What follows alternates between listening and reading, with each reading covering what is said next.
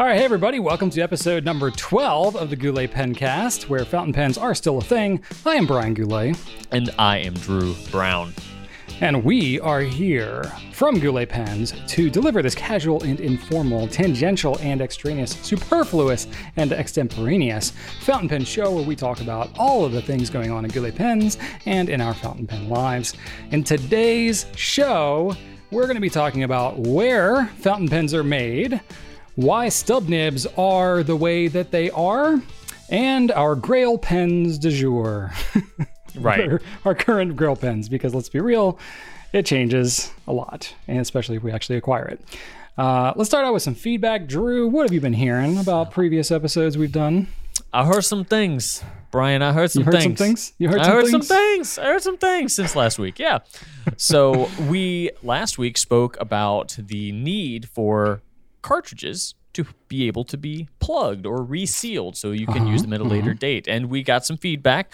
There are some that are made by smaller um, you know, people. Uh, there are some available in Europe, I believe. Um, but uh, a YouTube commenter, Raven Wind, said that they actually plug full cartridges for use later with snipped off bits of O-ring, like an O-ring that's the right diameter to plug a cartridge opening. They clip it at an angle so it's kind of sharper on one end so it inserts nice nicely and then the diameter is such that the rubber plugs it up nicely. That's a super affordable way to uh, get it done. So I feel like Huh. that's a that's a solid idea. It might That would take have some to be, yeah, I would think that would have to be an O-ring that's bigger than Yeah. something you would like eyedropper a pen with. This would Yeah, be like no, no. You'd have to go to the hardware O-ring. store. Yeah, it's got to be something thicker. Maybe something you can get at like the hardware store. Yeah, absolutely. Like. Something you could get at the hardware store. So you might need to trial and error it a little bit, but I thought that was a really uh, good idea for an affordable That's, way to uh, get that done. Yeah, honestly, I can say I've never heard that before. So good job, Raven. Yeah, First, and first I've heard of it. Twelve years. And rubber we know is like one of the most effective ways to actually seal liquid into a chamber. Like that's Yeah, the industry standard. So absolutely. If it's good, enough for an O-ring like inside the pen's mechanism, it's good enough to seal a cartridge. I would yeah, think. Yeah. Cool. Very good. And Hmm. Marcia on YouTube, more importantly, had to vouch for the sausage on a stick encased in pancake. So we talked Wow. about that last time. How there exists a corn, a breakfast corn dog, essentially, where instead of a hot dog wrapped in cornbread, it is a sausage link uh, wrapped in pancake batter. Wow. And coincidentally, Marcia here had one the morning the Pencast went live on YouTube. So she's So a fan, She's got personal experience with it. Wow. Very personal that day. In fact, I, I believe that at some point, Brian, you're going to need to uh, acquire one of these and have one live on the Pencast because I need to see your reaction to this thing. I'm not opposed to it. I'm not gonna like Rachel's reaction when you told her about this. She was like, "Ah, that does not sound so great." No, it did Uh, not. Me personally, I'm like, "Hmm, I would eat that." Is it, it? Is it? What does it say about me that now I really want to see Rachel try one? Is that Oh, you're Malicious. it's not gonna happen. Rachel does not. Rachel does not do things that you that you want her to do if she doesn't want to do them. That's just not. That's not. How, that's not how she works. fair enough? Uh, but me, on the other enough. hand, yeah, you can convince me to pretty much try most anything. Yeah, no, I, and and I have. There, we we have a storied Oh, yeah. history of that. absolutely. And yeah, then one, would be game. one one bit of feedback that um, we also got. Actually, I didn't. e- We didn't even get it. I got it at home because I told my wife Shannon about the oft-used movie slash TV quotes that we talked about last episode, and she was like, "Yep, we do use all those, but you didn't." Use the Ghostbuster quote that we always use. I was like, oh my God, you're right. We always say, whenever one of us does something that the other one is like not approving of, we say, What did you do, Ray? And that's because when Ray inadvertently summoned the giant Stay Puft Marshmallow Man to destroy the city, uh, Peter Venkman, when Ray realizes what he did, is just like, What did you do, Ray? And it's just this wonderful accusatory phrase that can apply to a number of different situations, including um, Gozer the Destructor taking the form of a giant marshmallow mascot. Nice. Spoiler alert: if you haven't seen Ghostbusters, Oh no, I'm so sorry. Uh, you know, actually, it's funny that you brought that up. Not specifically Ghostbusters, but the whole movie TV quote thing. Because ever since we did the podcast last week, every time I say something that's from a TV or a movie, I'm like, oh, I should have mentioned this one in the podcast. Yeah. You know, so I'm realizing just how many now I actually quote. But, uh, you know, one from 30 Rock that I realized was uh, It's Never Too Late for Now. Um, definitely say that one quite a bit. And uh, another one from Seinfeld that came up uh, that Rachel and I say all the time was, uh, well, good luck with all that. That was a Jerry Seinfeld thing. I forget the exact context of it. It was it was one of those like subtle, deeper things. It wasn't like a whole theme of a show. That But one sounds like it has a wide array of applications. Yeah, it's like basically when somebody's going through like a whole bunch of stuff, Jerry and his ambivalent self is kind of like, well, good luck with all that. and then just kind of like leaves. Yeah. So whenever Rachel or I is dealing with like some deep, like technical issue or something at work, we're like, well, good luck with that. And then we're like out of there. Um, yeah. So that's pretty funny. Um, got some feedback from uh, an anonymous person on Instagram.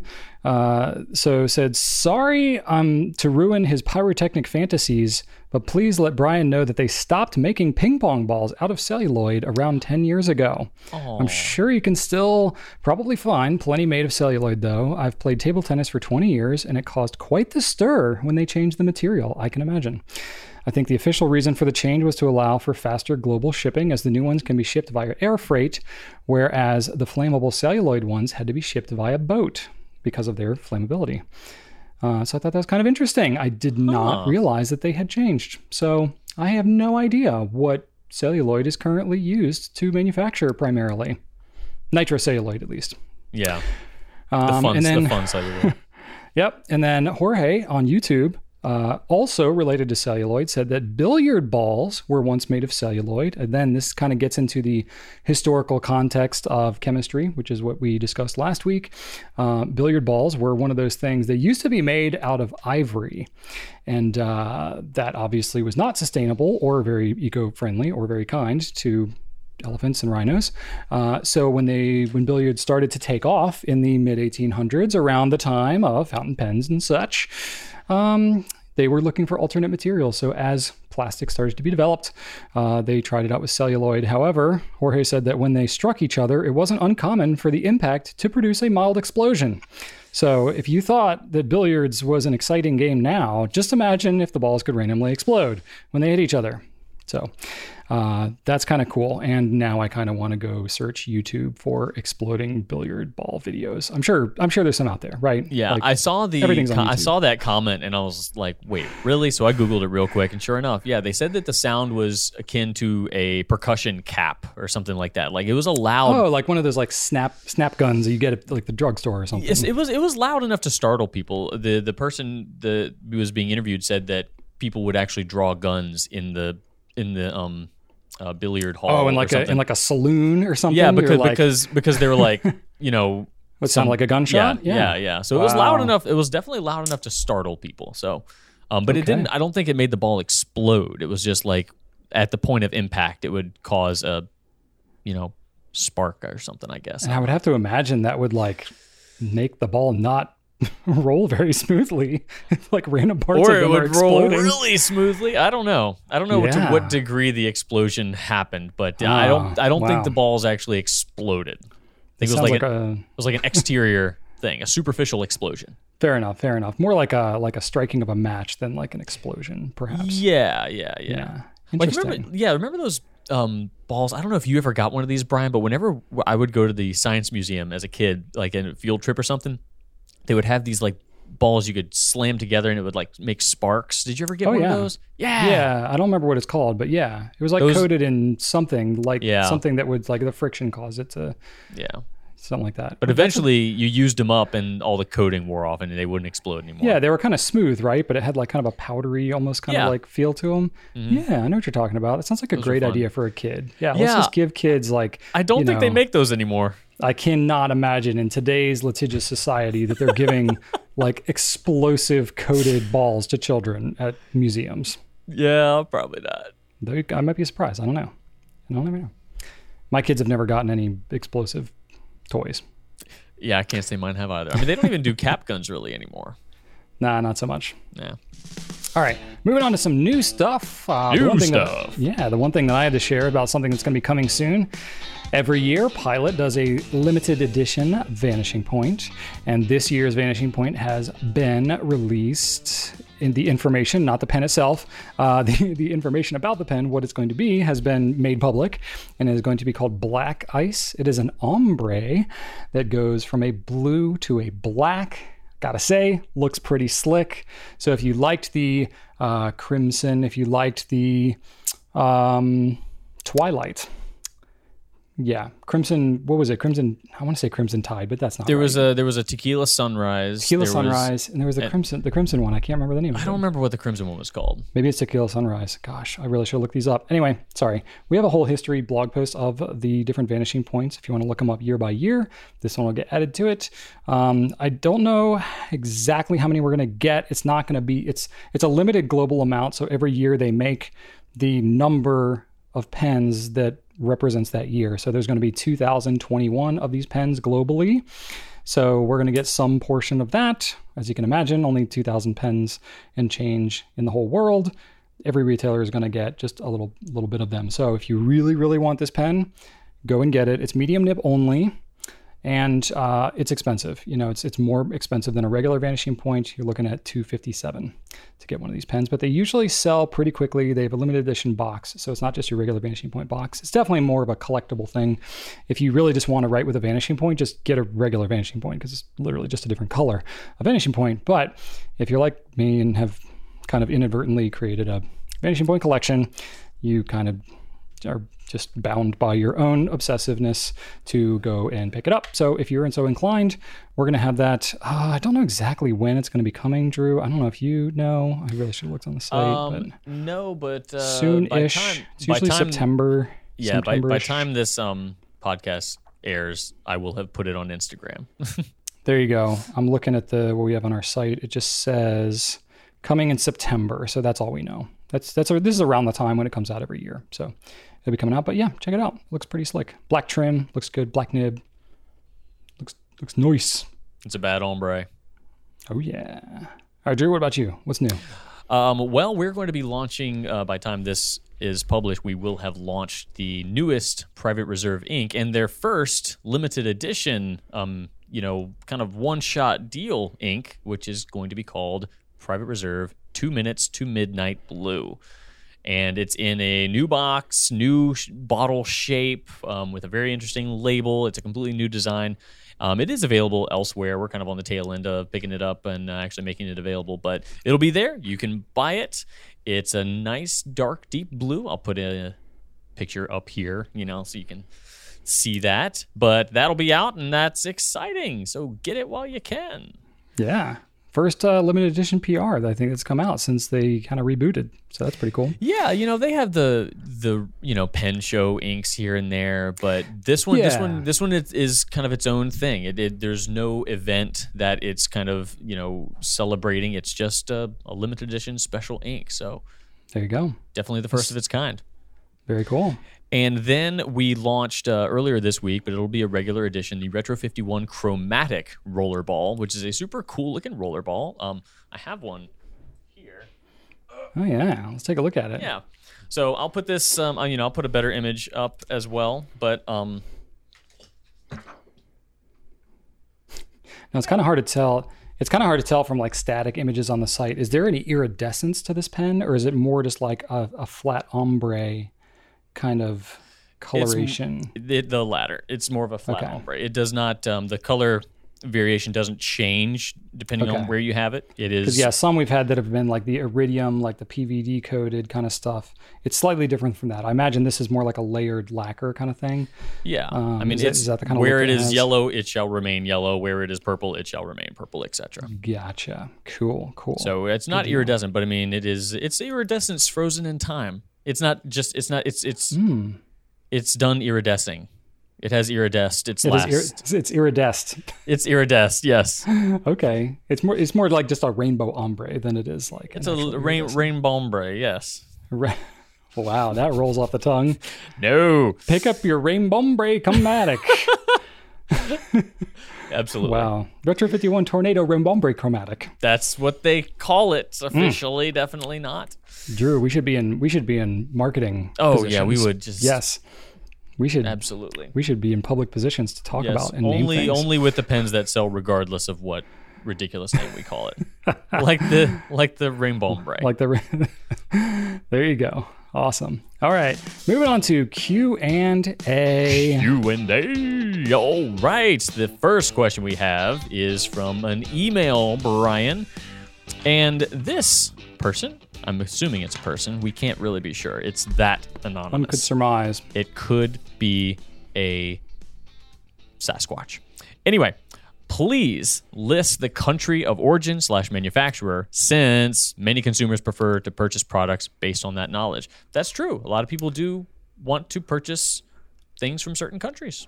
Yeah. So I why don't t- we do that, Brian?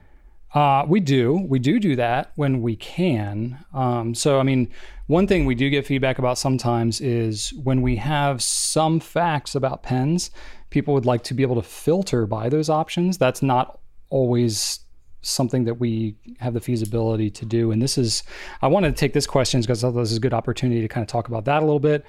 And then I kind of did a, not a deep dive, but like a, like a medium dive. There's some like a- words. there, there are some words here that you wrote down. like a picking up a picking up the rings on the bottom of like the five foot section of the pool maybe that's like the dive that i'm talking about um, you know you know what i mean have your my kids have done swim lessons this summer so that's that's where i'm coming out with that Sure. not like jumping off the diving board into the the 10 foot section but like you know going to the bottom of the pool with the goggles and picking up You know what? I think we're good on the intro, Brian.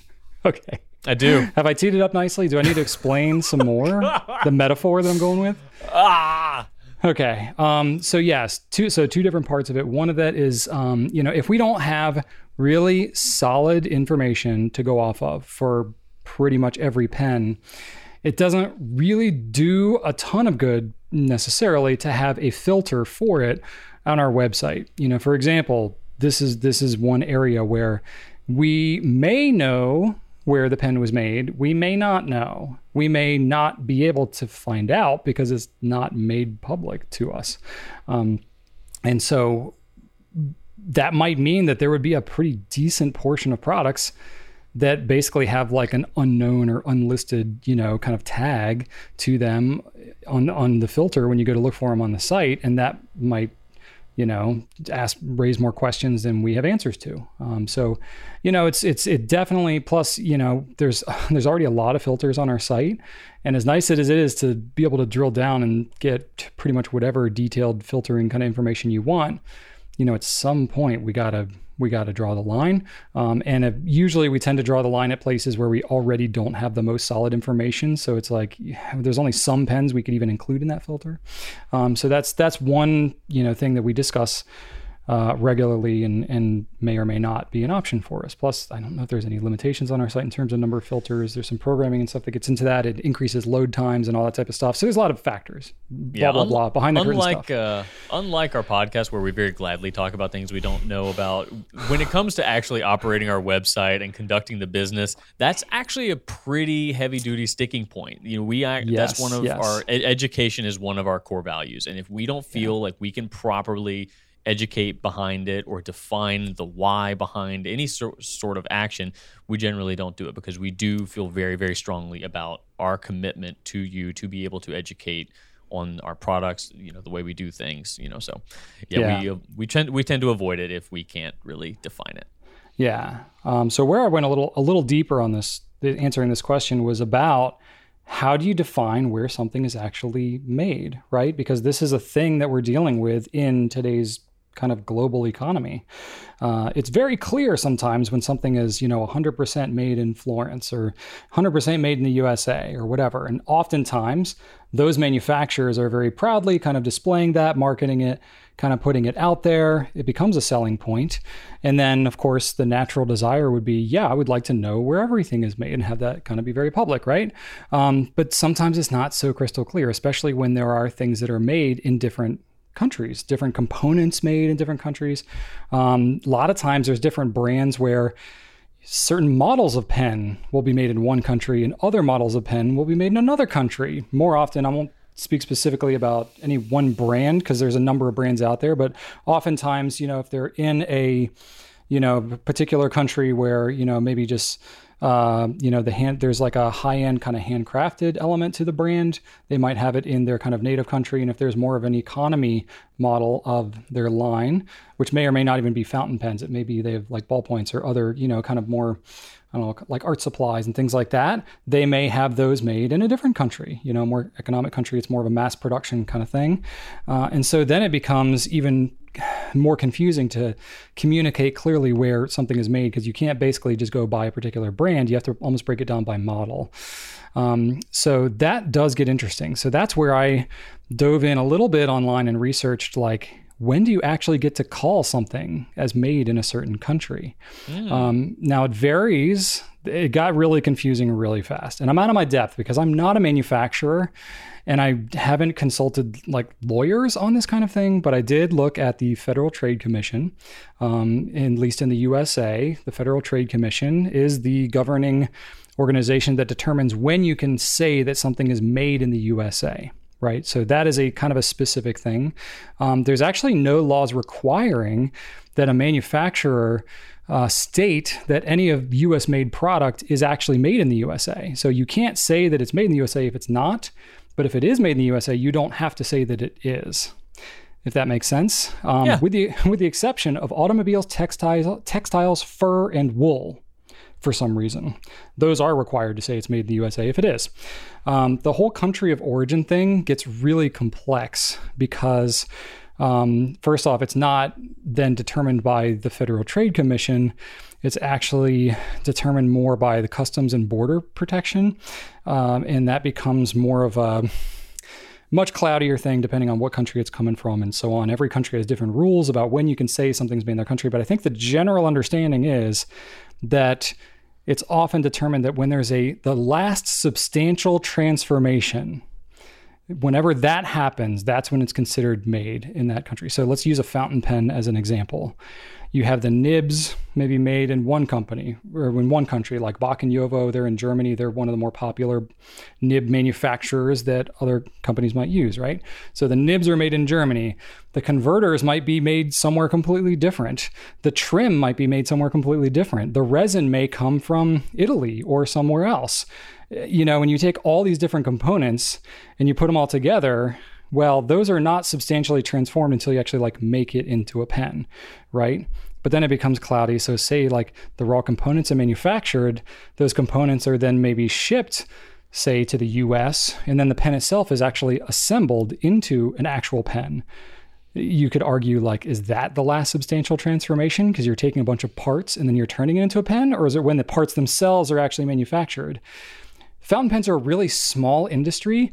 So, quite frankly, I don't think it's like really hot on customs and borders and FT, you know, Federal Trade Commission to like really have a lot of rules around fountain pens specifically. So, quite frankly, I just don't really know. I don't know when it's determined that the last substantial transformation has been made on a fountain pen. Um, so that is a good question. And it's something I may kind of just probe some of our manufacturers about, even just knowing that, like, hey, this is something that people value in knowing.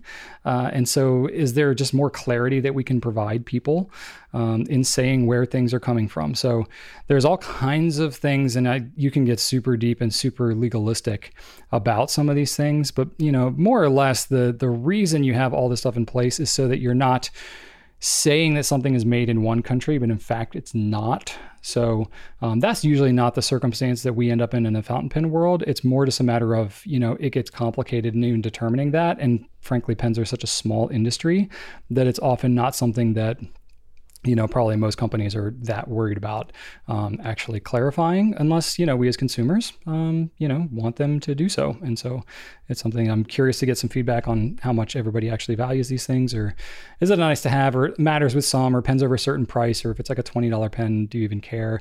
And I'm just kind of curious. So, um, you know, I dove in enough to know that, like, oh boy, okay, this is this is something I could really get quickly out of my depth, but that's what I was able to kind of just read and understand a little bit. I know it gets complicated real quick, and I'm not a manufacturer, but um, I did find it to be, you know, pretty interesting. And there's, believe me, there's like a bulleted breakdown of all these different industries, and there's all these different exceptions for other weird things like custom artwork and all these others other things. So it's a deep rabbit hole. I can tell. and I'm cutting myself off. Well Next done. question. There Next are there question. are yeah. We we definitely we've, we've also heard of pens where like all of it's made in one country, but like the clip isn't. So it could be as much as that. So there really is. It is a very very hard to define. Yeah, like what, there's no there's no clear rule about like what percentage of it has to be made or what is substantial transformation. It, it gets it gets Yeah. it gets cloudy. Anyway, And I, and we do not feel educated enough to be the ones to make that distinction. Yeah, but it is you know we do know manufacturers, so we can ask them. You Yeah, know, we how can- much they've studied in. up this, this kind of thing. Yeah, We can we might need to you know revisit this rabbit hole one day. yeah, I would love to. I would love I'll bring a pillow. All right, sounds good. All right. All Um, right. I got the next, next- question. next up. question. Yep, this is from Evie Kirk on Instagram. Why are stub nibs mostly 1.1? Well, said centimeters, but pretty sure you mean millimeters. It's millimeters, yeah. Uh, why such a specific width of 1.1? Well, a long time ago, Evie, there was an ancient chief of a long forgotten tribe, lost to the annals of history, and he put a curse on the settlers that invaded his village and stole his magical um, uh, llama-shaped rock that um, he used to you know, control the weather, and um, he uh, basically 1.1 was the uh, the measurement of the llama's left ear, and that was the the cursed llama ear. And since then, uh, the no, it was 1.0. So you can't call anything 1.0 because it's bad luck. The ancient chief llama ear. Uh, will So is that at ever like respect or maybe fear? fear? Absolutely. Absolutely. Yeah, Re- yeah. re- reawaken the curse. Oh, definitely wouldn't Yeah. want to do that. No, so that's why uh, 1.1. Stay away from the uh, 1.0. So for like the pilot vanishing point that has a 1.0, is that uh, is that a problem? Ah, bad juju, man. Or like the Pelikan script has a 1.0? you know, just kind Mm, of wondering, Don't do it. kind of wondering if that's a problem. Don't do it. No, no, llama. If you if you want the llama god to come come get you, man, then I mean, you- I don't, I don't think anybody wants that now. no. Let me tell you, those things will spit on you. Mm-hmm. They will pee everywhere. Llamas can pee, let me tell you. I've seen Oh, it. I've seen it in person. So we we grew up in the we grew up in the city of Richmond, Drew. You know Maymont Maymont Park. Oh Anybody familiar with Richmond? Maymont Park is pretty pretty popular. So they have some animals. I'm writing that you down in the book, Brian. They have some. Are you putting in my quote book? I'm putting it in the book. Llamas So, can um, pee, man. Yeah, well, they had some llamas there, and I remember standing there in awe because I was like, I was, I was maybe Joseph's age. I was like eleven or twelve, something like that, and on like a school trip or summer, summer camp trip or something, going to Maymont Park, and there was a llama. I'd never seen a llama before, and I was just watching. And I was like, oh, haha, that llama's peeing, and it just kept peeing, like just kept peeing, and I was like, how is it still peeing? Like that memory still sticks with me today. I'm so glad I came up with that BS story because now it's like that. That was I was You never- annoying myself with that one, but then then it, then you you came in and saved. You never know. You never know where the pen pencast is going to take you, but uh, Yeah. Let me good- let me let me just um let me give the viewing public um Brian's Oh, you're gonna- last Brian's last quote here. Oh no, I spilled barbecue on my Rubik's cube. Yes, that happened. Those those those magical moments that I just want to hang on to from uh yeah, we do. I've We, got do a lot keep, of, got a lot of good ones. we got a lot of good ones. Rachel has some of the best ones. She has many, many quotable quotes. But no, literally, I, I think we were about to record a pencast, and like you just spilled barbecues, like actual We were, we were barbecue. having were having a meeting, and as, as often happens sometimes, I my day it. gets my day gets turned upside down, and I have to kind of work through my lunch. And uh, I had I used the little mini Rubik's cubes that I had for the mosaic, and I was Yeah, kind of sh- yeah. I was kind of showing you like, hey, look, I did the mosaic, you know. and then I had I had a bunch of barbecue, and I just straight up dropped a huge glob of it right on the cubes. but just the fact, good. like, oh no, I got good. barbecue on my Rubik's cube. Oh uh, man. Probably the only time you'll ever hear that specific. I know, but I loved it. Well, no, for real though, the the 1.1 distinction, honestly, I've measured like the width of the nibs. I've measured Yeah. the width of the stroke. Like there's What, like what you could- actually is the 1.1 versus a 1.0? Where is that actually because that's down to a tenth of a millimeter. That's pretty Right. darn small. I've I've measured I've measured like 1.5s that were not 1.5s at all. I've measured 1.1s that Hmm. were not. I've measured 1.0s that were bigger than what they say. So the distinction, I, I really have no idea, Evie. I wish I did, but it's I would say it's borderline arbitrary, honestly. I think it's more or less just to give you like a guideline of what approximately it's going to be. Why they settled on 1.1, I have no idea.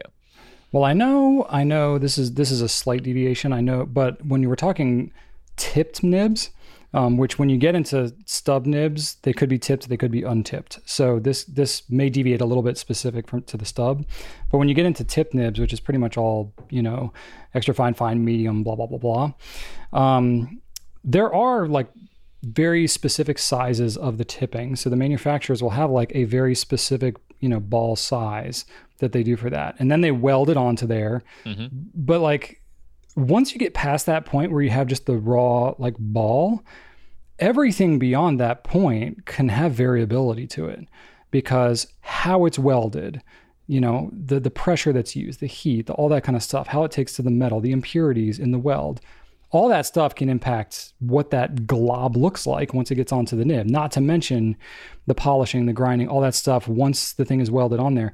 So, you know, that's why you can call something a 1.1, but that doesn't mean that like from the factory it's exactly 1.1 at a specific spot. It's But you take most most um you know all all steel stub nibs are not tipped. So like from a factory, like a pretty like like a Jowo 1.1 for example, that comes right out of the factory as is, Yeah. and the width of that is more or less consistent. yeah, but, but- even still like the the edges of it are rounded, so like Right, but like I think Evie You is know. saying like why such a specific measurement 1.1?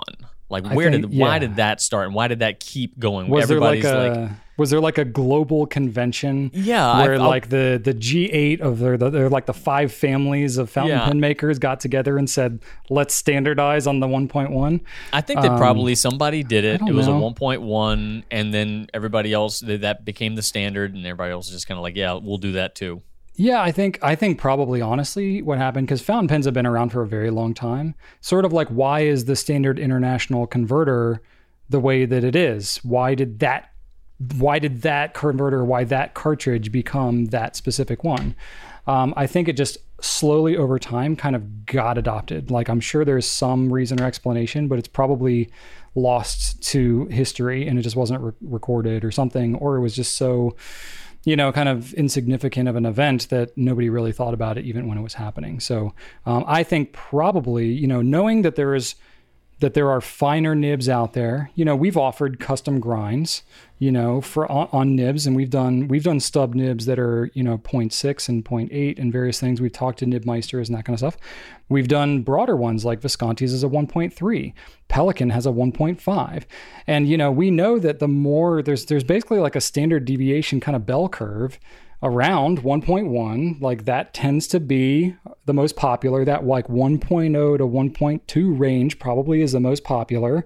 And then anything finer anything broader in a stub the demand for that tends to drop off. Because i think when you're talking going finer it you see less of a difference between a round tipped nib and a stub because you're you're basically not getting as much of a difference in variation unless you like grind it more like a a crisp italic instead of a a cursive or a stub. You know, by the time you've rounded over those edges, you pretty much made it into a ball once you get down to 0.6 or 0.7, you know, millimeters, because that's basically the size of a medium or broad nib.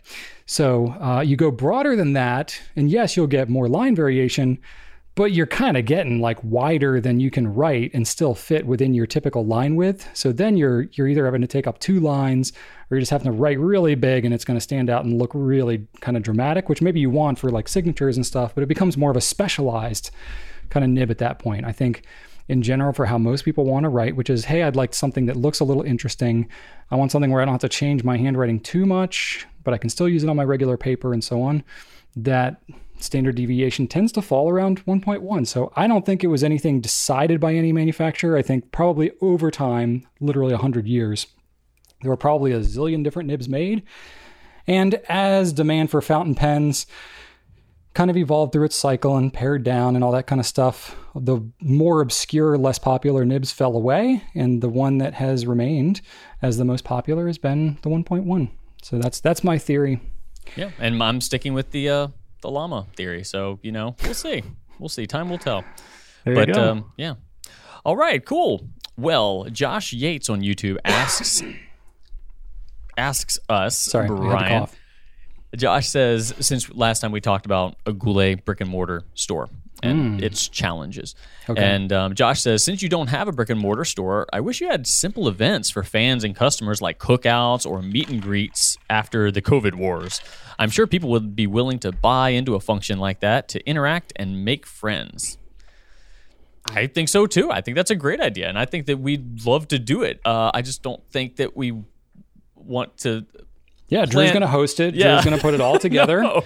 And uh, I'd be happy to show up and just have it done. Yeah, no, no. It's like you know, the, the, things like that is like, and we've talked about that because yes, Sure. I mean, we'd love to like bring people together. I mean, that's one of the best things about this hobby and this this community. It's one of the, it's delightful, um, and we'd love to facilitate that. But any sort of planning into something like that would mean that we're not shipping orders and we're not doing this and we're not doing all the other things that we kind of have to do on a daily basis. None of us have an overabundance of free time. It's certainly not enough to uh, coordinate the logistics that would. Uh, Yeah, time Be is required for definitely time is definitely somewhat of an issue. Space is actually just the logistics is, Oh, is yeah. really is really an issue. Um, so we had looked into this uh, even a couple of years ago. We we talked about hosting uh, like an anniversary event when we were, um, you know, coming up on our ten years, Mm-hmm. and we theorized of like, what if we rented a place, did like a not a pen show, but like a pen event. You know, that's pretty common for brick and mortar pen stores to do an event at their store. Makes a lot of sense. Um, part of the challenge with us doing that is uh, for number one, we are in like an office, like warehouse location. We're not in a retail frontage store. So, like the zoning for the property that we rent, and literally it's in our lease that we cannot have publicly held events or really even public visitors because of parking and liability reasons and these types of things um, certain access in and out of the building and all that um, we we actually can't do that on site which dramatically limits the uh, convenience of being able to host something like that. Plus, it's like if you were going to come to our place, you'd want to see our place, right? But we we honestly really can't do that. Um, and so we would then have to look to like host it somewhere, take over a restaurant somewhere, or rent out some event, or have it at a park or something. And then that's weather dependent and sounds like a nightmare because this week has been like raining like crazy because we're getting hit with all these tropical storms coming up the East Coast. So logistically, it just breaks down real quick from the simple event that you stated, Josh, which it sounds like it should be a lot simpler than it actually ends up being. Um, I think it's a great in theory. I love pen people. I would love to host something like that. I just literally haven't wrapped my head around how we would actually do that and do that in a way that, you know, would achieve what everybody would hope that it would achieve. I mean, we could get together and have some food and meet people, but then it's like if you want to test pens or try things or see our space or whatever, we kind of can't really do that. Um, so that eliminates a lot of it. Plus, now we're in COVID life and none of that makes sense anyway. But so we can theorize about it again and talk about it once COVID starts to let up. Though I don't know when that's going to be at this point because here we are shooting remotely once again, just like we Yeah. were last year. But we um, got far enough into the talks and into the planning to realize that nobody in the discussions, no member of these meetings was capable of doing what needed to be done essentially. of like leading leading point on it. Because we don't we don't put on events. Like event planning is a whole other thing.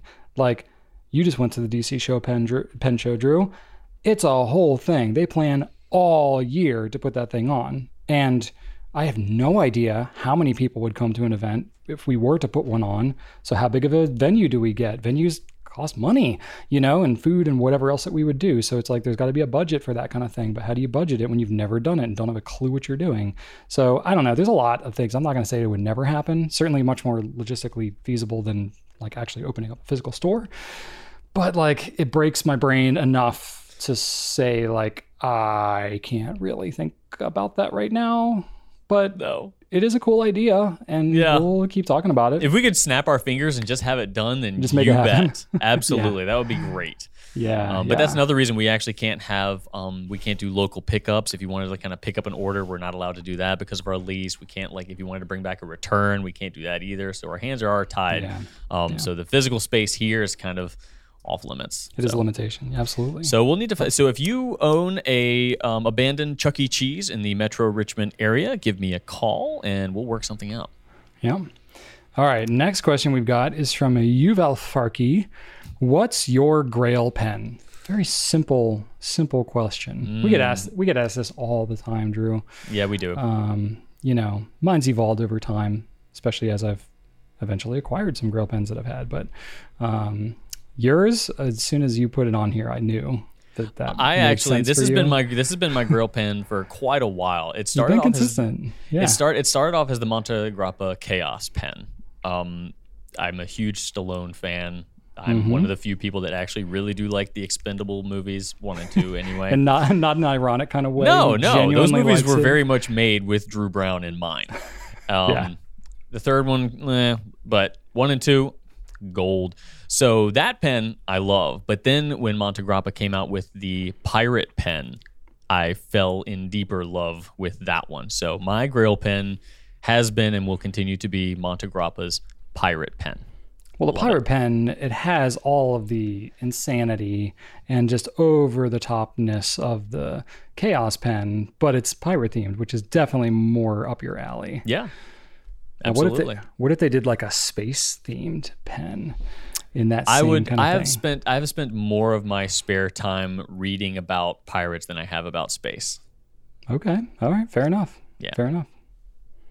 Um, so my Grail pen, I almost don't even want to say what it is because it's it's not a pen that's made. You can't get it, and uh, I feel like even by saying what it is, that anybody who could get it would get it, and then I would never have a chance of getting it. But I'm probably not going to get. I'm probably not going to get it anyway. So I'll be- honest. Um, so I didn't even know this pen existed until maybe a couple of years ago, but apparently Namiki which pretty much any Namiki is like Grail Pen territory, let's be real. Um, but they made, you know, the Yukari Nightline Moonlight, right? Yeah, the You're moon, familiar moon, with that. It's just moon, covered moon, in moon, moon life, night light. The Moonlight Nightline. Yeah, The- No, Nightlight, moon, Night- moon, moon line. that's right. Uh, we always get it confused. Um, but apparently they made a Nightline in the Emperor size.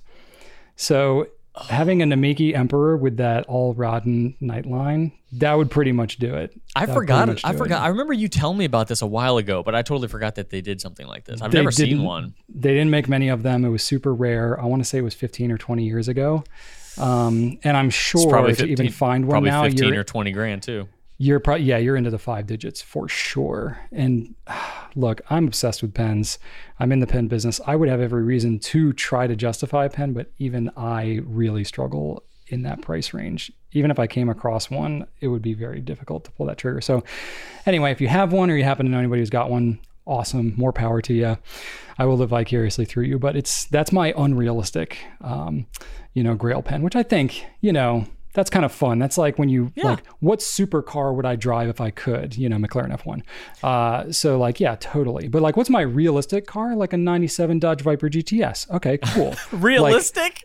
Yeah, like not not practical, no, but okay. attainable. You know, I could theoretically get one, right? Like they are they exist. Like a McLaren F1, like forget it. They're like two million dollars or something at this point. Like I could never get one. It's totally impractical. I couldn't even get insurance for that thing. I'm sure, but like you know, anyway. I just I was at my parents and I was like clearing out like some old childhood stuff. I was obsessed with the McLaren F1 when I was in middle school yes. and uh, Drew can attest to this. I drew pictures of it. I wrote every like English paper thing we had to write was like just spewing facts about the McLaren F1. I'm sure my teacher was just like, God, will this kid shut up about this stupid thing, whatever it is? Anyway, yeah. So, um, so that the the Emperor Nightline would be my McLaren F1 Wait, you, you, you, you didn't say you didn't finish your thought about the Yeah, what you I- what you found. I'm get I'm getting. Oh, I found a drawing that I Yeah. did. Um, oh man, I should have thought to grab it, but maybe I'll, I'll take a picture of it and we can Yeah. overlay it. But uh, you know, it's not, not a terrible drawing if I do say No, so I myself. thought it was good. Yeah, yeah. Um, I actually can't draw that well anymore. I don't. I lost my touch. Um, anyway, I can't. I've never been able to do anything symmetrical like a card. Yeah, yeah. So my uh, my realistic Grail pen would be the Omas 360. I think I've actually even mentioned this many times in the Q and stuff over the years. That's the triangular pen. Mm-hmm. That was one that I had my eye on, and as soon as we picked up Omas, which is like right at the end of their life, I was so wanting to get a 360 for myself, but they were kind of on the decline, though we didn't realize it at that time, and they weren't really making any more, and then it just kind of slipped away and then it entered into Omas is going away and you can't get these anymore and the prices went through the roof and the availability and I was just like this is just not you know I don't want it that much so that would kind of fit that's my Dodge Viper of uh, Grail pen you know I want it but not bad enough to like actually like pay for it but it's cool so anyway if, Fair enough. if it were given to me I wouldn't throw it away let's put it, it falls into that territory Okay. Yeah. I don't think I would throw any pen away, but um, I'd save. I'd sell them all so I could get a pirate. Yeah. I don't think I've ever thrown a pen. um, Maybe I've thrown like a preppy or something away that I like sat on and cracked, but I, I don't know that I've ever really thrown a pen away that's even No. somewhat usable. No. I save not. everything. All That's right. true. I can attest to that. Yeah. Um, so Cookie Conveyor, which is a great name because sometimes I just want to be a Cookie, cookie, conveyor, seven. Cookie conveyor seven. There's Seven. That's right. Six that's others. right. There, six there have others been there. six previous cookie conveyors.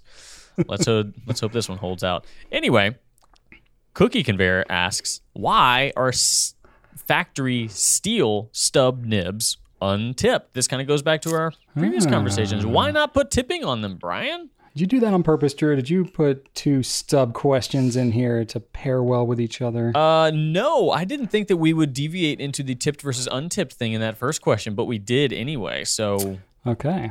Maybe I subconsciously brought us there when I looked at the question. there you Um, go. Um, yeah.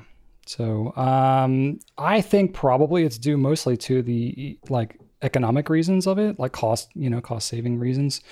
Um, you know, factory stainless steel nibs, if you have like an extra fine or a fine nib, there's not as much of the metal that's making contact with the paper. So therefore, you know, the friction and stuff, it's going to wear down, you know, kind of on a single point more quickly. So it's it's advantageous to still put tipping on those, even with a steel nib. And by the time you get to a stub nib, you've really kind of spread out the, you know, writing pad, uh, you know, the portion that's actually touching the paper. You've spread it out, you know, uh, multitudes more than you would have on a, a traditional round nib. So I think that, you know, yes, metallurgically, you are still going to have more wear on an untipped stainless steel stub nib than you would on a tipped one.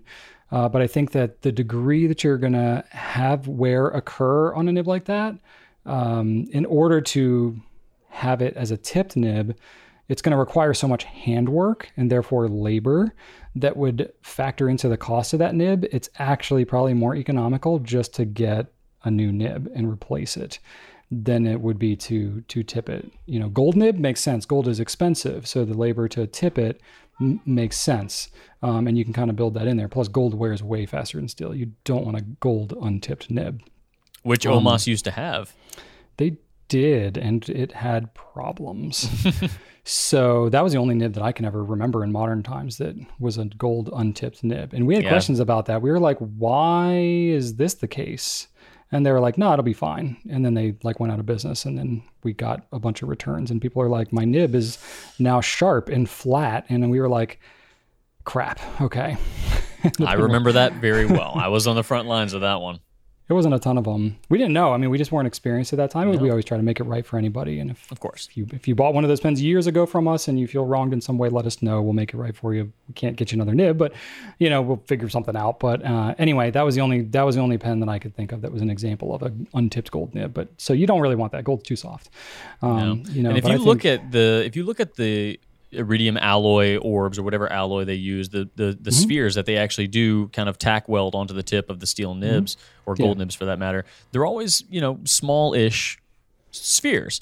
And Yeah. in order to oh, very small, very small. yeah, in order to get one that would cover the entirety of a you know stub nib that's already shaped you know wide like that, you're talking about a sphere probably two or three times the size of what they use for a broad. It's a big And- old blob. Yeah, Yeah, big old blob. that, that, that yeah. stuff, that stuff. Um, even if it doesn't contain any iridium, which a lot of them or most of them don't anymore, it's Not still a costly alloy. Yeah, it is. Yeah, it's usually rhodium. Usually, like it's a hard precious metal, which the cost of any precious metal like that, anything in the platinum family, is really expensive. So when you go up to something like you know, kind of what Drew said, it just it goes to the economy of it. You know, to to put tipping on a stub nib costs a lot more, cause, especially because it's by the time you weld it on there, there's way more you know, fine detail work. There's many steps that are required for grinding a stub nib by hand as opposed to a round nib because a round nib you just have to make sure it's round all the way, you know, around the thing. But a stub nib there's a specific pattern that has to be ground and then rounded and smooth and it's there's just much more time consuming. That's why if you ever look at a custom nibmeister and you look at the costs that they have with doing custom grinds, you know, stub nibs and cursive italics and all that kind of stuff is going to be up there in terms of the more expensive offerings that they have, just because of the number of steps and time required. So I really think it's just an economy thing. Yep. And they want to keep they want to keep the stub nibs the same cost as all the other ones. Exactly. Exactly. And I'm kind of glad. I'm kind of glad too because Yeah, me too. It's nice to have affordable. It's nice to have affordable stub nibs because otherwise I don't know that that many people would ever try them. And I think stub nibs are fantastic. I'm a huge fan of them. It was part of what I fell in love with the most when I first got into fountain pens because I thought it was like calligraphy for people that don't really want to take the time to learn calligraphy. Yep. It, like, My first you- one was a Lamy 1.1. There you go. Perfect. All right, Drew. Hypothetical. You have hyped this up. Are you ready? Up. You've hyped this up for me, and I'm excited for it. I'm really excited about this one. This one's a fun one, and I hope I haven't already asked you about this one, but I, I, I might have. But it's, it's one of my favorite ones, and uh, Okay. I like to think about it often. I, I have a hard time uh, landing on one myself. Okay, so three million dollars, Brian. You either get a three million dollar yacht or a three million dollar RV, which stands for recreational vehicle. Okay. So the, the the kicker here is that essentially a three million dollar RV is the best RV in existence. Like if you look it up, a three Yeah. million dollar RV is like the best ever. A three million dollar uh, three million dollar yacht is eh, nice-ish, but you can find you know ones you know multitudes larger Oh, and they, more they have like hundred million dollar. Exactly. yachts. Yeah. So so you know it's either you know a pretty good one on one end or the best of one. So uh, caveats because I know you're going to ask. Oh, yeah. You have infinite gas. You do not need to pay for fuel on either Okay. one. Okay. Uh, there are no taxes and or fees for owning or Okay. storing this vehicle. Oh, because that makes a difference with a boat. For. Oh, sure. I know, I know. I'm ready for you, boy. All Okay. right. No maintenance required. Okay. And we're, and com- uh, we're completely surpassing reality here at this point. But okay, well, I need to. We need to get this you're done. trying to level. You're trying to level the playing field a little bit. Yeah, Yes, you. I- we can't be you. talking about this for another thirty minutes. Um, and then also, you would instantly be a perfect driver slash operator. So you know, Oh, okay. you So, like, you I don't would- need to worry about that. I don't know how to drive a boat, but I would. Right, you, you would, that. you would, and you, you would need to drive them both. You wouldn't have a driver, but you would need to, uh, you'd need to operate them, but uh, you'd be good at it. Well, see, that's the thing. You have to have a, a, a boat captain, like because the boat's on the water 24 hours a day. So if you're sailing somewhere, You can, you can, you can store it. no, I mean like when you're traveling, like you like with a yacht, you can like travel across the Atlantic Ocean and go to the mediterranean I don't, I don't know. I looked it up. Um, You just can do. Yeah, you can. Yeah, I don't know if absolutely. all. I don't know if all of them can do this. The, the yacht that I looked up was a 2018 Well, used. if it's a three million dollar one, you better friggin' be able I don't. to drive thi- I don't. thing. I don't think so, Brian. This one was no, called. no, a- no, no, no. Like, like I don't. Okay, I don't like hang out with a lot of boat people, but like I know of like tangentially people Yeah. who have boats and do sailing and stuff like that. It's not uncommon, even if you're just going like up the East Coast, right? For example, to sail like overnight. Like you're trying to get up the coast, it might take a week. So you like have a crew, a small crew or a captain or somebody who helps drive the boat so that you're not literally driving the boat like 24 hours Oh a yeah, no, you would. You would not have that. Unless you have like a family of people and you just rotate within your family that's possible You, you and Rachel could rotate, but uh, th- this is a uh, this is a Rachel ain't- 57 foot you're used. not going to drive a boat are you kidding me I'm just saying. I'm just She saying. you not have gonna limits- a boat. You don't have a crew. You're not getting a crew. You have a 57 foot used 2018 offshore yacht, meaning Okay. you're not going to go to the Bahamas with this a, thing. a tesla self-driving yacht no, we're no, no. We're I could talking drive three, it if I want to, but I could just set it on autopilot and it could just go yeah. So no, own. you you would need to if you're going up the East Coast, you need to drive for a while, and you need to moor it, and then you need to drive Okay. for a while, and then you need to well, not moor it, but park it, What- dock it, whatever. Whatever. I don't know. Boat know. speak. I'm not a All right, boat so- person. All right. So, do you want the best of the best RV or a pretty darn good yacht? Um, for me, it's hands down RV. Not even a question. I would So take why like, are we talking so much about the yacht details then? Oh I'm my just God. making I'm just making your life hard. I would take like I would take like a fifty thousand dollar like RV over a three million dollar yacht. nice. Okay. Like I just for me, I love well, I love being on the land. I like having my feet on something solid. You know, so I'm like I'm not crazy about being way high up in the air. I, I fly just fine, but I'm not like wild about it. Not really crazy about being on the water. I like being firmly planted on soil. So that in general, plus the things I like to do, I love the woods, I love the mountains. I love the just the scenery, the you know, diversity of life and all that kind of stuff that comes with like forest forested areas. Um, so just in terms of a lifestyle, the places that I would go RVing, like national parks type stuff, is just much more suited to my liking than I mean, pretty much if you have a boat, you're on the water and you go to places that are on the water. And it's it's a very, very similar kind of I mean, yes, if you go to like different countries, different continents, you get different vibes, but it's pretty much like, you know, it's the beach people, you know, that are running all these little marinas and stuff like that. So it's a very similar kind of vibe that you get at all these places. But with an RV, you can get, you can go all over the place. You can just get a much more diversity of landscape and all these different things. So RV, no question. All right. All right. Well, I, I absolutely agree with you. I'm, I feel the same way. I'm not a I'm not a beach person, so um, Yeah. yeah, I'm a fan of uh, terra firma. Yeah. Though there are some, there are some cool yachts out there though. Some great YouTube videos of Yeah, well, we yachts had being to, I, built and I found a price range that both yachts and exist and RVs existed. Um, so uh, three million seems to be like the Wow. you- there doesn't really seem to exist a plus three million dollar RV. I'm sure it can happen, but I mean, if you take the very best RV that for three million, and then you just change out all the hardware to like solid gold sink handles and stuff like that, yeah, sure, I guess you could go up there. But operationally, I think it kind of caps out at three million. But then again, I did research for like two seconds, so don't listen to me. There you go. So if you have a more than $3 million RV, please comment below. Yeah, let me know. and let us know. And uh, you can invite us out, and we'll come and check it out and Yeah, report well, back. just, just to you know, a fact finding mission. There you go. All right, Cool. well, there's our hypothetical. Well done, Brian. That was Thank you, remarkably decisive. Thank you.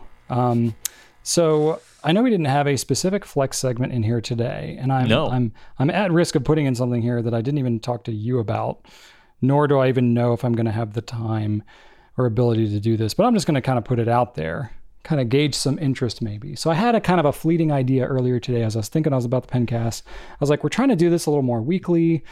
um, you know, and I was just thinking, like, I've got personally, I've just got a lot going on in my life. Some stuff that I can't really talk about because it's just like personal stuff and things with like extended family and stuff like that. Everything's fine, but you know, I'm not going to go into the droves of that. It's just taking a disproportionate amount of my time, um, and I'm just having a little harder time, like spending time writing with fountain pens a little bit. It, it happens, it ebbs and flows with all of us. Um, but I was like, you know, it'd be kind of cool to like have some reason, some incentive to, you know, write with some specific pens and, um, you know, kind of report back in the pencast, especially now that we're doing it more regularly. So my rough idea, and Drew, maybe we can just riff while we have an audience here. Um, but my idea was to have like a pen of the week sort of thing, where basically we like pick a pen and like try to use that pen more, you know, primarily, not exclusively or whatever, but just try to like make a concerted effort to use that pen, you know, throughout the week. And we say what the pen's going to be for the following week. We come back in the pencast the next week. I'm not saying we're going to do like all these exhaustive tests and stuff like that because you know how time consuming that can be. But basically, just kind of report back and be like, you know, whether it's a pen that's like, yeah, platinum preppy. I haven't like actually inked up and used one of those in quite some time, but like, I wonder how I would do with a platinum preppy over the next week and just have that as my go-to pen and report back and be like, yeah, I had this pen in my pocket in my hot car and it spilled all over my shorts or, or whatever. Or it was actually great and I forgot how much I love this pen. You know, and just kind of gauging it like that. So that was my thought, not really making a firm commitment on that, but really just kind of wanted to put it out there that maybe it would be kind of fun for me personally um, just to have like a, a stated intention of using a given pen um, and then kind of rotate it out on a weekly basis and, and report back. Because what I'm finding is that as my time is less and less, I'm tending to just use the pen that I've been using and keep the same ink in it so I don't have to clean it and all that kind of stuff. And that just gets really boring in a pen cast when I'm like, well, I still have the Lamy 2000 and it's still writing well. You know, I feel like I could do better as a pen personality on here. So I wanted to throw that out to you, Drew, see what you thought about that. I didn't. I, tell- I'm, I'm all for it. I think honestly, I was a little terrified when you started talking, but uh, now I am comfortable and serene. I I'm trying to like make it as non-committal as possible. Oh, the freaking squirrel! That squirrel figured out how to get into our bird feeder. I'll be darned. We have one of those bird feeders where it's like the weight of the the bar that the bird sits on, like closes the door to the the food. Mhm. That squirrel, he's just like perched on that thing. Son of a gun. He's finally figured. He couldn't for a long time figure out like how to even get up there. Now he's yeah. See that door's closed now. He had it open for a second, but no, he's on there. Shut He's- down. He's trying so hard to get in there. Uh, yeah, punk. That's what you get. These squirrels, man, they're so they're so determined. Oh, now that door's open. Now, now that you jumped off it, you big turd.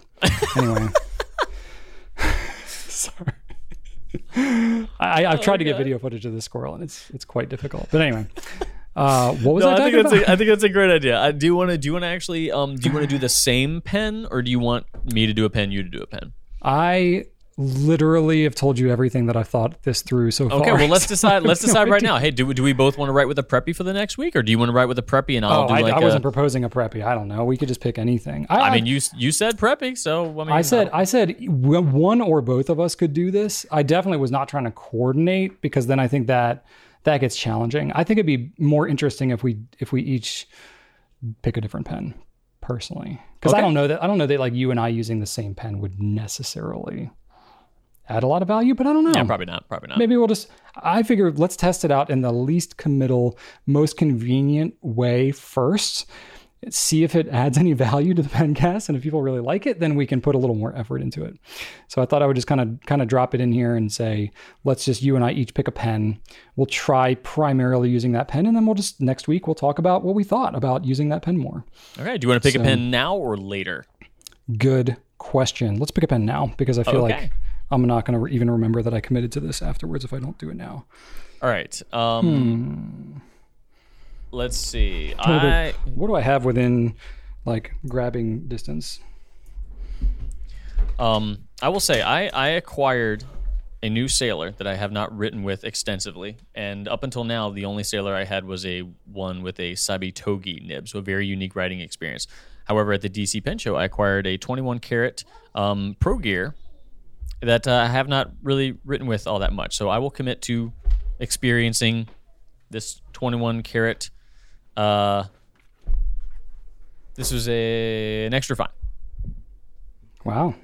All right. That's uh that's pretty cool. I'm trying to look at what I've got here. Do you think I should go like something a little nicer or should I go something a little more economical? Um, try s- sub 300.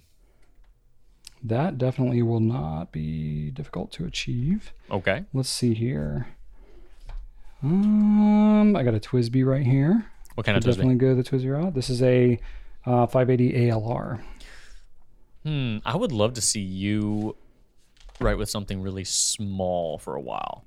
Really small, like a Yeah. traveler, like a traveler's brass Ooh, pen. yeah. Do you do the traveler's brass pen? You, Yeah? you, you with your hands, yeah. I, I'd, I'd like to see what your verdict is because I know you like that pen, but using it for a, a, I've a got straight, the uh, I've got the traveler's brass pen, the factory green. Yeah, use that one because you've got bigger hands, and I think that you know. I know you you're a fan of those pens, but I think you, I'm, I'm curious about whether or not you can use one extensively for you know a week and still have the same favorable opinion, or you would be like, no, it's too small. Okay. Cartridge only. This is There we be a toughie. Yeah, that's a good one. Should I stick to a has to be a cartridge ink or can I refill a cartridge? Do Yeah, think? do what you want, man. I'm gonna do it. I'm gonna do whatever I want. Yeah. Okay. All right. So I will use the Traveler's factory pen, factory green, Solid. and you're gonna use the Sailor. Yeah. All right, and we'll report back next week. Let y'all know what you think. And if you got any other ideas of pens that you would like to see us use, I, again, we're not committing to what we're actually going to say about the pens.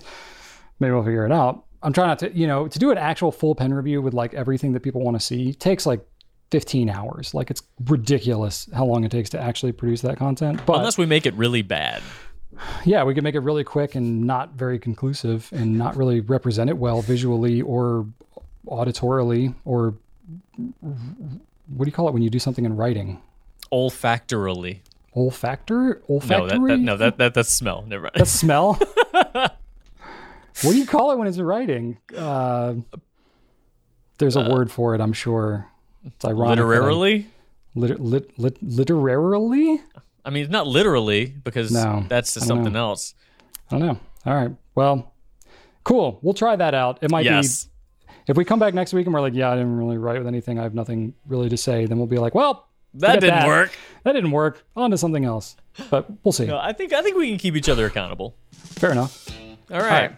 What's happening, Drew? What's What happening? is what's happening in your happening? life? Well, believe it or not, Brian, I've been playing some video games. Surprise, surprise. Oh, that's a shocker. I know, but you know what? I'm revisiting an oldie for the Super Nintendo Entertainment System, the wonderfully delightful Chrono Trigger, which is a really, really good RPG from uh, 95, I think.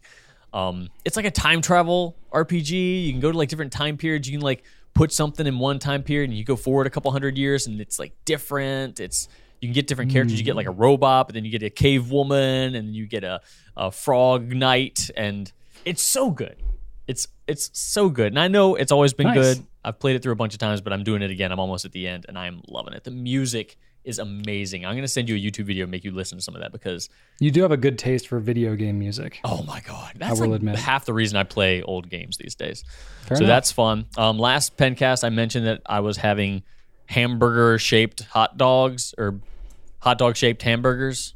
You know, I was gonna roll the Oh, beef into a yeah. That was amazing. That was delightful. So you Sounded roll it. Yeah, you just roll it into a hot dog shape, put it on a bun with some lettuce, some tomato chunks. It's delightful, just delightful. So I'm gonna do that again. That was a winner. Tomato chunks doesn't sound super appealing, but I get Wait, what you you're put saying. you put tomatoes on your burger, right? Um, I have mixed feelings about tomatoes on burgers. I was always kind of a burger purist. Like that's how Joseph is. He's like burger, cheese, maybe ketchup. That's it. Oh, you gotta have a good. I'm I'm I'm I'm, I'm a little picky about that because what I don't like is I don't think I don't like things sliding around while I'm trying to bite it. Yeah. And a burger is like classic. Like you got the burger with the cheese, and then you throw like a slice of lettuce and a tomato on top of that. It's like you clearly just don't want to hold that thing in your hand while you try no, to bite it. no, you gotta you gotta have the, bur- the the tomato needs to go just between beef and bun. Put the lettuce under the beef or somewhere else because otherwise you get slip and slide. You don't But that's that. never that's never how you get it when you go to like a restaurant. no, that's, true. That's true. Fair That stuff's just always piled on top, and you're just left looking like a fool trying to bite this thing that's sliding all out of your hands, and and then That's it's true. like But you you get like what? one, you get like one little napkin, and you're like, what am I supposed to do with this? Yeah. Like I'm clearly I can't do. I'm committed, like start to finish with this burger. I once I take a bite, the thing I can't put it down because I'll never be able to pick it back up. It's lost all its integrity. I have to like encase it in my hands and just eat the entire thing Yeah. in one continuous like motion and then like you know I, for heaven forbid i have to go to the bathroom or like i want to take a sip of something Nope. or if you know my kid has something i need to like help them forget it lost cause so Sometimes I, I, flip my burger upside down because I that the bottom bun is always so pathetic compared Mm. to the top bun. Like, why do they make the top bun bigger? The bottom one is what needs the support. it's a good Like point that. That good it, point. Get, it gets soggy. It, it, it's it's that's the platform. That's the Yeah. that is the the the the plinth, right? Is that what they call it? No, plinth. Plinth. That is the plinth of the burger. That's I don't, the I don't know what that uh, word is but plinth is the uh, the column that statues stand on top of. huh did A not marble know that marble plinth. I Did mean, I'm saying that, but then I'm gonna get. I'll I'll get back say, to you. should ne- I should I? Google I'll get back to you next quick? week about why that? that's wrong. I'm gonna Google but- plinth, and it's gonna be like Something completely offensive. Anyway, okay, but also Brian, I got my plinth. kids No, you're right. A heavy base supporting of statue or vase. Plinth. burgerplinth.com. Congratulations. All right. Drew. You should start a restaurant, Drew, selling burgers made of pancake like batter with like sausage patties or something and call it plinth. I'm I'm offended by that. I would just sell burgers upside down and call it plinth. Oh, okay. Yeah, that makes sense. There we go. But All right. Brian, I got my toy accordion Hey, look at that. that I said that I was going to get in. you mean your and- your your can, can uh, what is it called? Can, It's not can- this. This is technically an accordion. It's not a concertina. Um, concertina. that's what it was. yeah, this is just a kid's accordion, um, but it's only got like a few buttons on it. So Okay. it's like it doesn't have keys like an accordion does. It's just got these Right. plastic buttons. But right. I You learned gonna- a, I learned a thing. You gonna play us a little something? I learned a thing, and I want to see if you can. I want to see if you can get it. Okay. All right, it's very creaky. Well, So I, it is a I mean, chil- it is a children's toy. So it is a children's twenty. We'll let it slide. Yeah, we'll, we'll let it slide. All right, you ready? I have not heard this yet. This is my raw reaction. I'm gonna see if I can remember this. normally I have to read it, but Okay. I think I can. I think I can remember. All right.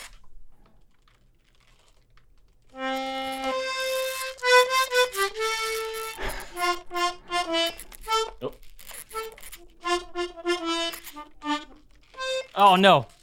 It's supposed to be the office theme, but I, I It is- forgot. I could tell. I could tell. Yeah. Okay. Okay. Oh no! Dang it! I had the whole thing. I forgot. Anyway, well, I can do the whole thing. I just forgot it. I'm getting nervous. That sounds a little better than I expected, to be honest. Yeah, it's good. Can you play chords? Like, does it play multiple notes at the same time, or is it I mean, just yeah, one there, there are there are um there are Yeah? letters on here, but I don't really know what they mean. I'm just pretty much memorizing what I can. Okay. Um, You But, just like uh, you're just like feeling. You're just like playing what the instrument is speaking to you. that's it. That's it. I'm hundred. I'm very very yeah, hundred percent involved in uh, it's speaking to me. But nice. I, I swear I can play the whole thing. I'm just fumbling it because I'm on the spot in front of thousands of people. You are on the spot.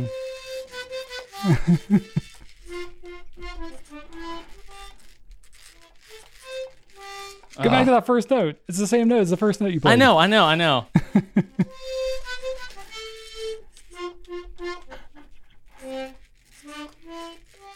Eh, well, I'm not gonna I'm not gonna keep suf- making you suffer through that, but I promise I can do it. I promise. Wow, wow that's pretty. Uh, that's pretty great, Drew. It's so much fun. I'm having a great time with it. nice. That's yeah, my- awesome. and uh, you know, and then Shannon doesn't hate it, so that that's good news too. Well, if she doesn't yet, I'm sure she will. Yeah. Well, time time will tell. Time will tell. Oh, that's great. Uh, So yeah, that's been that's been me. What are you up to? Uh, I had my own acquisition um, of something that we've been talking about on the Pencast here. This was a bit of an impulse buy, but uh, we were talking about, you know, like which which car that we would want, and I mentioned like the Dodge Charger from Fast and Furious. Yes. Well, any diehard Lego fans will know that currently there is a Lego Technic set of Dom's Charger Oh, from the Fast and. Furious, the iconic 1970. Charger RT. It was an absolute impulse buy because I love Lego Technic. I love Lego Technic vehicles specifically. Um, and uh, I wasn't planning to buy this one, but after we talked about it, I talked myself into it. And Joseph's been really digging the Lego thing. It's good quality time. And so, yeah, it just, it happened. And, you know, the thing with Lego sets, like pens, they come out with these kits and they're around for like a year or two and then they go away and then Yep. they go up like four times in price. And I have a number of kits where I'm like, dang it, I wish I bought that specific one. I kind of wanted it and then I said I wouldn't get it and now I want it, but I'm not going to pay it. So I just don't have it. And that's fine. Look, that's life. But I was like, this one, okay, I just, I kind of sprung for it. So there we go. Got Dom's charger. It's kind of fun. So Joseph, Nice. Joseph saw it on the table. I just got it in like a couple days ago and he saw it and he was like, are we going to get to build that together? And I was like, yeah, we are. So he's really excited about it. Okay. hey, I Um, found I found my instructions. I'm gonna try it one more time. Oh, okay. Okay. Here we go. I feel- I Redeem feel- yourself. This is I'm very this is very personal for me. All right, go for it. Oh no! No! Close. No! Four, four. This is why I failed drama, Brian. This is why I failed drama.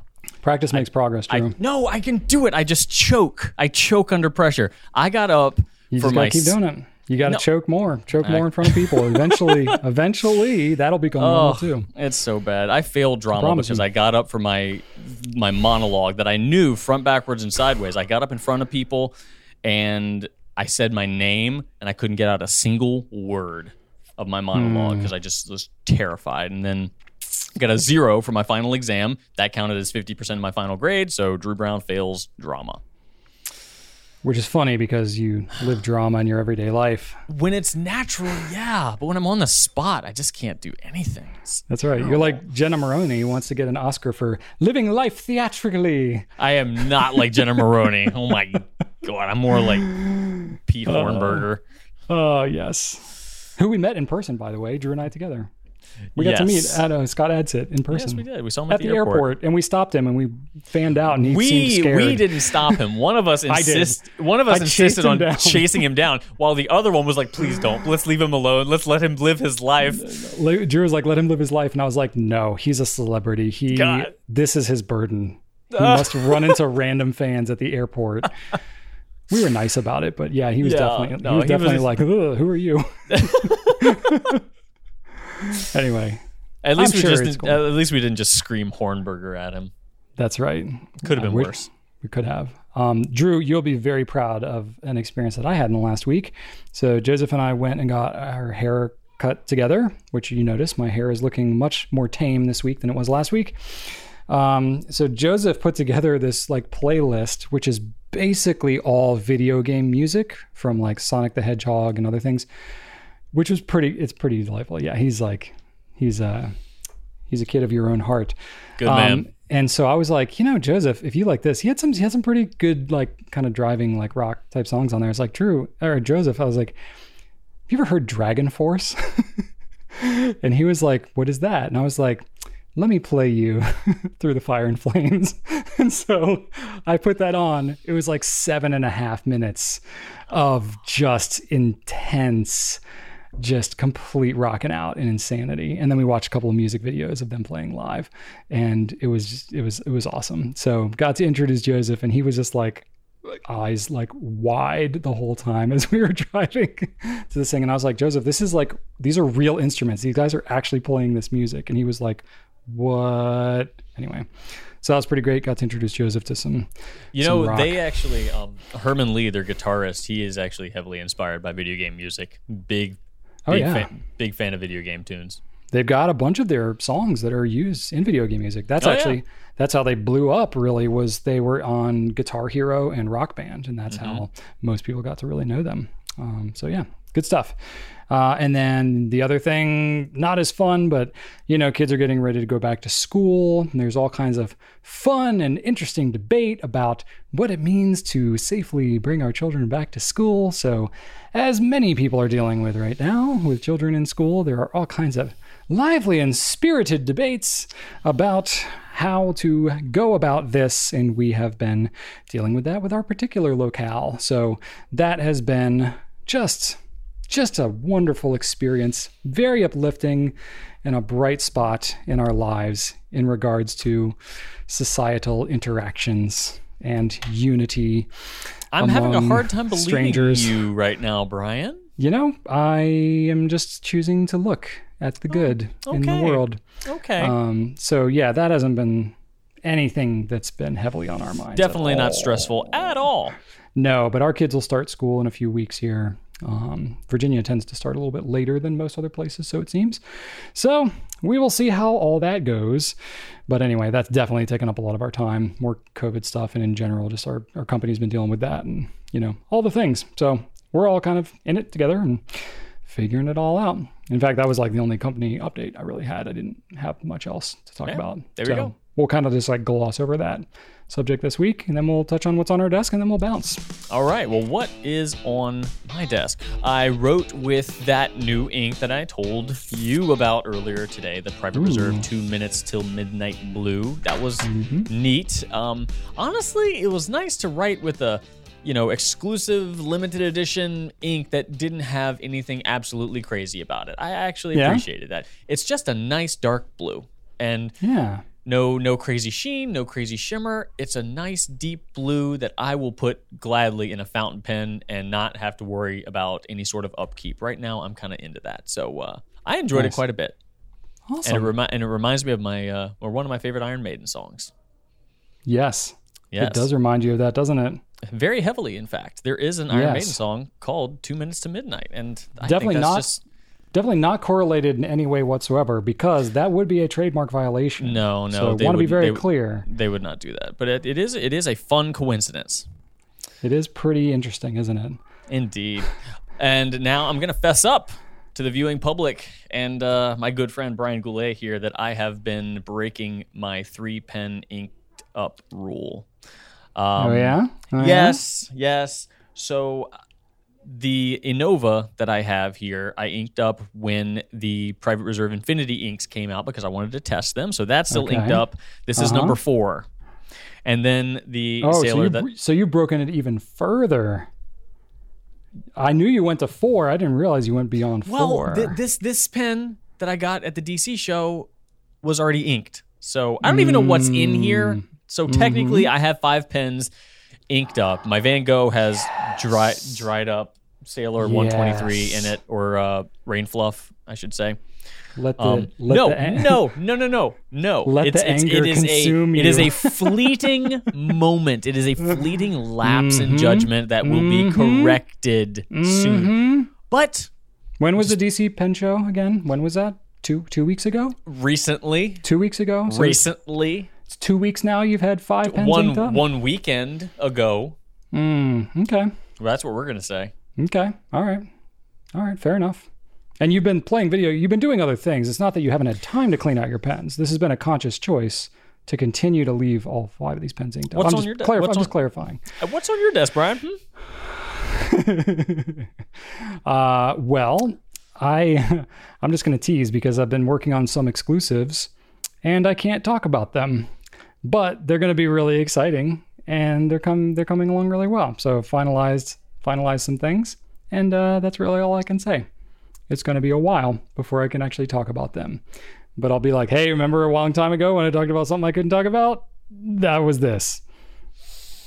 So that's that's kind of it. That's I all actually, can- I actually don't know. I, I, do do I know about this?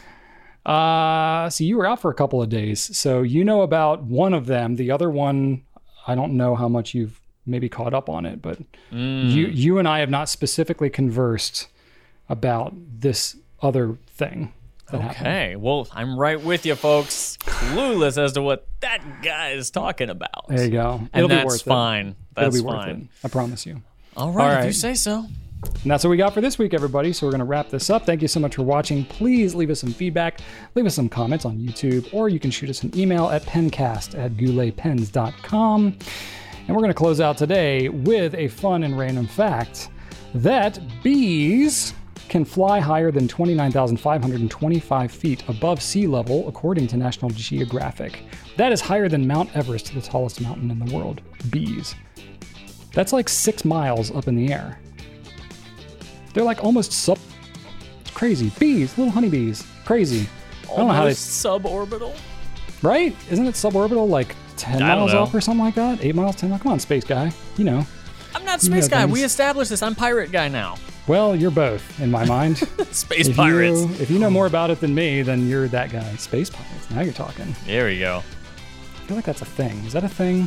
Maybe that's It, a thing. it definitely is a thing in any sort of uh, you know sci-fi movies. There's always there's always space pirates. Space pirates. Yeah, Okay. Fair enough. Fair enough. Cool. All right. That's all we got for this week, everybody. Thank you so much for joining us on episode number 12. Hope you have a wonderful week, and we'll catch you next time. Right on.